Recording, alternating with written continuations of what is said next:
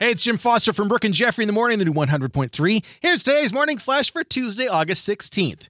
Well, if you're planning on stopping by the bean to press your face up against it or take a selfie underneath, you're a day late. Renovations began today in Granger Park around Cloud Gate, the real name of the bean, limiting its access through the spring of 2024.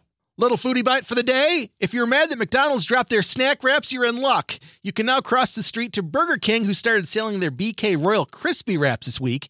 With crispy wraps and a warm tortilla with lettuce and tomato and your choice of classic spicy or honey mustard. My mouth is watering. Let's go. And finally, with four years of dating under the belts, new girl Zooey Deschanel, who you also know from the band She and Him, and Jonathan Scott announced their engagement on Insta yesterday, effectively moving the property brother closer to being a property husband. Little known fact Jonathan had never seen an episode of New Girl before their first date, but naturally powered through them after they got together. Come on, dude. Not even the Prince episode? One of the best episodes ever. Check it out. Good luck to them. Way cute couple. There's your Tuesday morning flash. It was a quickie today. Have a great day, and thanks again for checking out the new 100.3. She loves the 90s and 2000s. Let's go to BK. I'm hungry.